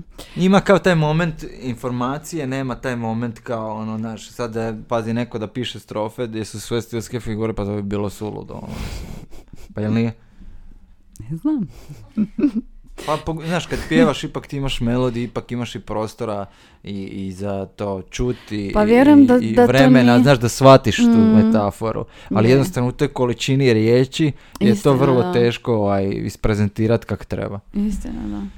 A drugo nam je pitanje um, da možeš izmisliti neki novi interpunkcijski znak. Koji bi to bio? Mhm. Ako ti je potreban, ako si razmišljao uopće o tome. Mm. Ne znam stvarno, interpunkcijski znak, Mm. neki novi. Pa Sve ovo što imaš na raspolaganju ti je dovoljno, ili? Pa, mislim, ja, ja, ja, mislim, moji zapisi su ono, to sam ja snalazim, ono, to je hrpa Mhm. nekih crtica, nečega, ono, ja to sve zagrada, svega, znaš, ono, po par verzija, znaš, kao jedan neki, ne znam, stih u sedam verzija, znaš, ono, ali onda sam to prestao, kažem, zašto sam skužio, ne, besmisleno mi je, ono, okej, znam što želim, čak sad, ono, kad mi još pada na pamet, zapamtim to, Mm. ne moram zapisati, znaš, onak, znam otprilike kako sam htio reći, onda kako ću to ubaciti u pjesmu, jak, jak nije bitno. Je li ti uopće potrebna interpunkcija dok pišeš? Uh, pa Mislim, gledaj, na- na moram ti pjesmi. reći, moram ti reći da mi je ovaj, e, da po- postao sam kao neki kao ovaj grammar, grammar ovaj. Nemoj me zi- da, da, da, jer znaš kak sam morao ipak naučiti pisati na, na, na, na, na, na prošlom faksu gdje sam ono imao hrvatski, to je baš bilo onako, baš sam morao i onda sam s vremenom kak sam to učio, kak što više pišem, to više kužim Mm. gdje ne znam, jel? I onda sam sad onak, sad jako me to bode i onda sam počeo. Ali kad pišem pjesme to nema. Ništa E, pa nema. to ma negdje, no. ma kaki. To E. mi čak sve smeta. Mhm. To mi je ono... Jer nam je, Sara Renar nam je bila prije par mjeseci pa je ona rekla da bi ona sve izbacila, da njoj baš smeta i to iz kao, kak je ona arhitekturu završila, da jednostavno ono, estetski ne izgleda dobro kad, kad Da. upotrebljava Mislim, moje definitivno estetski ne izgleda dobro, ali ovaj, ali... Ali, ovaj, ma bitno mi samo da nekako zapamtim. Da, da, da. Znaš, ono, nešto bi... Kakav god zapis. Uopće mi Mm. nije bitno. To je Mm. svejedno kao neki moje, moje, moje neke šifre. Uopće to niko ne bi skužio. To kad bi vidio neko, ništa mu ne bi bilo jasno. Mm. A, onda nam je pitanje koju pjesmu znaš recitirati na pamet osim svojih. Ne znam, čovječe. ono, Dobroš Cesarić. Dobro, da, da, to je očekivano. da, ne znam, nemam pojma. Pa znam puno, mislim, nekakvih, nekakvih ovaj... A sad bi trebao recitirati. Pa ne moraš Ne, recitirati. da, ne znam, ne znam, stvarno sad na pamet. Ne mora biti kao našeg hrvatskog živućeg ili neživućeg pjesnika, nego baš nešto Ma znam hrpu nije- stvari, ovak pjesama koje su mi bile super zapravo upotrebljive kao neka poezija. Da, na To primjer. znam. Pa mislim, znam i neke te strance, Arsena Dedića, ti Mhm. recimo jako volim te njegove, to mi je, to njegovo je toliko otrovno sve, da je to strašno, ono, niko nema tako, tako, tako puno u tako malo rečeno, ono, on mi je recimo super, to ti to. A šta bi volio naučiti recitirati, jesi razmišljao o tome? Ma ne bi ništa volio naučiti recitirati. Mučim se da, da, da, da naučim ove svoje stvari, ne, ne znam, nekako gledam si ono, ja ne, ne, poezija kao prezentiranje poezije, to mi je onak nekako ono, šta znam, sad, ne, znaš, ono, volim čitati poeziju, ali sad da ju zamišljam, da ju recitiram, to mi daje neki taj neki pompozni moment. Mhm. Nemam pojma, Ne mogu to zamisliti. Tako Da, da, nešto nam je Brlek rekao, slično. Da, kad A znaš šta je isto taj neki kao, e, e, ja mogu svaku svoju pjesmu izrecitirati kao da je poezija, ali to je onak, e, toliko znaš kao, e, pogotovo kad je muzika, znaš, Cure sufliraju da te nagovore. znaš, Zamisli sad da svira cijeli bend i to udara cijelo vrijeme i onda ti moraš nešto kao izrecitirati, Isuse Bože, znaš ono srce ti udara ne znam koliko. Jel bi mogao na suho ako? Ma da ti niko ne Mogu daje svaku svoju pjesmu Ajde čujem. Ali ne znam koju, Mm. sad će mi reći sigurno neko koju ne znam. ne. Ja pazi, ove koje Ne. izvodim znam Čekaj, sve. šta sam si zapisala ovdje? Mislim mogu, evo čekaj, uzet ću ja jednu. Ajde, ajde. Čekaj da vidim set listu, da vidim nekog. E, e, ajde, ajde. Sjetit će se nekog. Ma, evo. Mm. Haj joj. Pa u stvari baš me briga, ono, pa nek zvuči ovaj... Kako ide kao, aha. Imam rime kao nepismeni Age Matoš, Toza radi bitove kao Nikša Bratoš. I kužiš sad ja mogu cijelu tako izvučit će onak. Da, da, da. Ideš protiv nas, odmah nos, patos, imamo svoj labos, tamo kuvamo fine, langoš, ice, jer smo pravi čamu, gice, ne volimo, ne kužiš, ono, mislim, A jel te, ono, jel bi te, jel bi te ponijelo u nekom trenu da kreneš, ono baš... totalno, zašto znam automatski, ja bi najrađe to repo, ono, znaš, Mm, jer me, e, po nekako je kao, već ti je u glavi e, automatski koji metrika i sve, kužim, da. znaš, ono, nije I tako pamtiš onda, repetiranje, da. pretpostavljam. Pa Zato znaš što možeš... Pa da, da, da, da. Tako Ma pamtiš već dok i snimiš, zapamtiš jer nekako znaš, uh, uglavnom kad čuješ uh, i gla, nekad znam ono uopće da ne- nisam ponovio pjesme, ne- ništa, Mm, ni mm. probu nismo imali ništa, ali jednostavno krene pjesma, I dođe ti. sam krenem i ja. U, znaš šta mi zna biti, znalo se dogoditi da ne znam kako ide i onda mi neko sam kaže prvu riječ. Aha. Ovako pogledam kao, prvu riječ, onda mi kaže da sam krenem. Da se možeš izražavati samo jednom vrstom riječi koja bi to bila. Šta znači vrsta riječi? Pa glagol, imenica, O, pa to prilog. Pa, Mislim, moguće, ali bi šteta bila. E, to, to mi je palo na pamet pitanje, um, možda znaš, čuo si za stilske vježbe od Raymona Queneau. Um, to je fran- francuski pisac koji je um, pisao po tim nekim restrikcijama poetike ograničenja, jel? Mhm. A, I onda kod nas je to naj, najdulje zapravo živi ta predstava stilske vježbe, Lela Margitić i, i Pero Kvrgić se preziva, jel tako? Ovaj, oni su ono to godinama, desetljećima bilo u kazalištima. Uglavnom, Aha, čuo sam. Da. a, o čemu se radi? Dakle, tema je uvijek jedna te ista, ali na različite načine ispričana po tom poetikom ograničenja. Primjerice, jedan od takvih zadataka je bio da se koristi samo jedna vrsta riječi, a da zapravo ispričaš istu priču. Pa je onda on, ne znam ko šta je koristio glagole ili Super. imenice, da. da. E pa, zato Pa mi- zanimljivo, evo, zato mi prvi je put mi na pada. Ali to je super tak neki kao zadatak dobiješ pa onda zapravo možeš ono... Da. Ali nije mi to nikad palo na pamet, to bi bilo previše. A sad kad razmišljaš, ono, je li- da li bi to onda bile možda glagoli ili imenice? Pa evo sad baš gledam. Pa vjerojatno glagole. Mm. Iako glagola rimovat mi je užas. Jel? Da. A ne Viš, znam ovdje kod sad. langoš ice si morao prebaciti u sljedeći Da, red. a to je namjerno, to je super, je, da. malo da se slomi kao, znaš, ono. Kužim. Viš, sad, sad sam ti Sad dala sam za počeo razmišljati, da. No nebitno, ovaj, e, ne znam, eto, mislim super, ali znaš šta nekako, bude ti kao kod te, to je baš taj neki moment, valjda, ovaj, glazba ipak neko mora biti zabavna. Mm. Znaš, kad ti recimo radiš tak neku kao vježbu koja je kao recimo Mhm. e, isključivo kao mm, neka pisana forma, Mm. to je onda jedna stvar. Da, da, da. A glazba ipak mora imati moment gdje to na kraju e, je, ima smisla kao glazba. Jer, Mm. ja sam sto puta znao, baš te, pogotovo na tom, e, u to vrijeme kad je bio drugi album i to sve, bile su to, pje- ti teksti su bili super. Mm. I uvijek sam prvo pisao tekstove, pa onda tek Mhm. glazbu. A on se skužio ono, gledaj, ono, na, na Nema Labo sam imao recimo obrnuto. Skužio, ako zvuči za, dobro u glazbi, ta verzija ide. Uopće nije bitno što je ovaj tekst bolji. Da, da, da. Onak ne vredi mi ništa tekst, Ako nije... ako sve skupa u pjesmi Mm. ne zvuči jednostavno bolje. Tako da Mm. ja mislim ta pisana forma i forma u glazbi jednostavno su dosta ovaj, različite. Kužim, da. A, zadnja dva pitanja su nam vezana uz neke um, nove riječi, izmišljanje novih riječi i prijevode. I sad ovo jedno je inspirirano njemačkom riječi Valda Einsamkeit koja označava um, osobu koja je samo u šumi, taj neki Mhm. osjećaj. Jel? Pa jel ti misliš da postoje u hrvatskom jeziku riječi koje su neprevodive na Mhm. druge jezike? Pa sigurno postoje, da. Pa recimo meni sad odmah na langošica. da. na Iako ona vjerojatno neka, neka izvedenica iz nekog drugog jezika, moguće germanizma ili E, nešto. mislim da je ma- mađarski, Ili mađarski, mađarski da, je. da. Langošica, Da. da.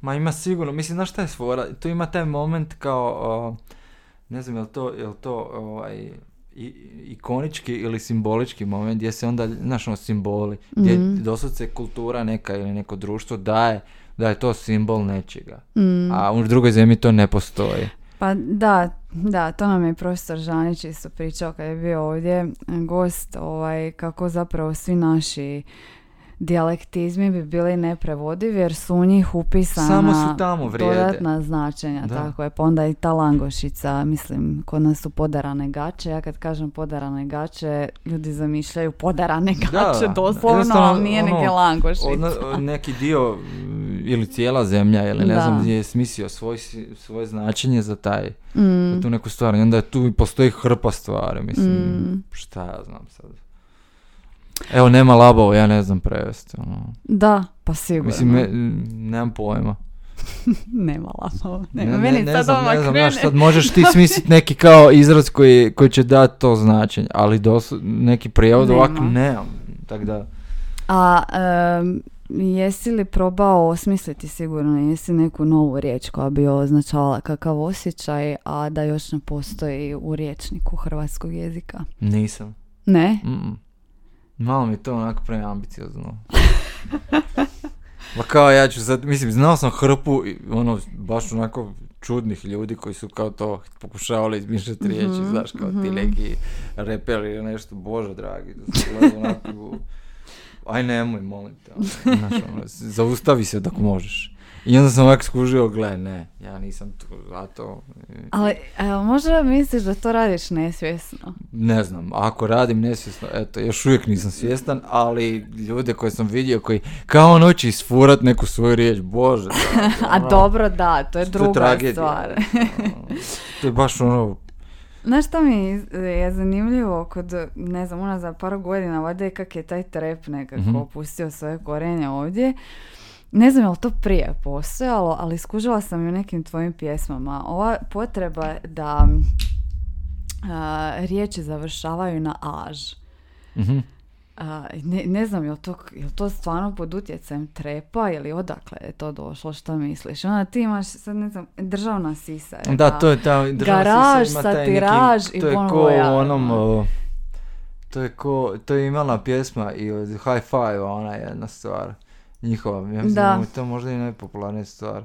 Ne znam kako se zove, ali znaš na šta mislim. Da, znam. E, ali uvijek je hip-hop imao taj moment. To znači nema veze sa kao nije trap baš kulturom. trap. Da, da, da, uvijek su imali kao, znaš, da ti je kao cijela, recimo cijela strofe ili pjesme ti imaju kao foru na, da, da završavaju na istu rimu. Mhm, I onda je to otprilike to. Samo što, znaš, ako si ti tu još dodao neki kao žargon, mm. još bolje, znaš. E pa to, to me zanima, mislim ovo satiraž je definitivno nova riječ. Da, da, da. E, satiraž je riječ, a to ti je kao neka zezancija na ono kao francuski, znaš, kao, Pa- i pa onda to, pa satiraž, to, da. znaš, tak je nešto, da. A ispalo je Ali- slučajno da, ja stvarno nisam razmišljao da je to, uh, da ima to, to mi je neko rekao da je ko u pjesmi High Five, ja sam mislim, ko pjesma, ja sam skužio, on ima isto neku tu, Je. cijela neka fora, Isto, nešto, da, na i lic, mic, vic, nemam pojma, nešto tak imaju, ali to je od uvijek u Mislim da hip-hop to kulturi. žugi čak ovaj više ne, koristi. ne znam, stvarno, znam tu pjesmu, ali ne mogu se sjetiti. E, da, oni imaju, pjesma se zove Cheese, pa onda Da, imaju cheese, žugi. sve nešto s tim, jel, na is, da. E, ali hoću ti reći da je to uvijek u hip-hopu bilo. Da, da, da. Znači, to je klasična ono neka caka gdje ti kao ono, a, e, ko što si ti sad rekla, recimo da su ti sve glagoli ili sve imenice, tak ti Mhm. uzimaš sve riječi da pretvaraš u tu, Na u taj završetak, recimo. da. Recimo na až. Dobro, e, Stjepko, a.k.a. Kanđija. Da. e, hvala ti što si nam došao. Ništa. Baš Nadam se da ti je lijepo, bilo e, lijepo. sudjelovati u, ovaj, u, u, u pričanju nečem osim ovaj, kao ono šta su ti idući projekti i takve gluposti. to nisam Da. mi pitala. Ne, pa to je super da nisi inače samo to pitaju i onak kao, to, ne moramo o tom pričati, baš dobro. Pa dobro, onda ćeš Meni je super pričati o nečem novom i super mi je da neko uopće ovaj, se bavi nekom analizom glazbe ikakvom ili nekim riječima. To mi je jako, apsolutno zanimljivo, mislim da to ovdje uopće ne postoji. Ne znam, i ti imaš podcast, tako?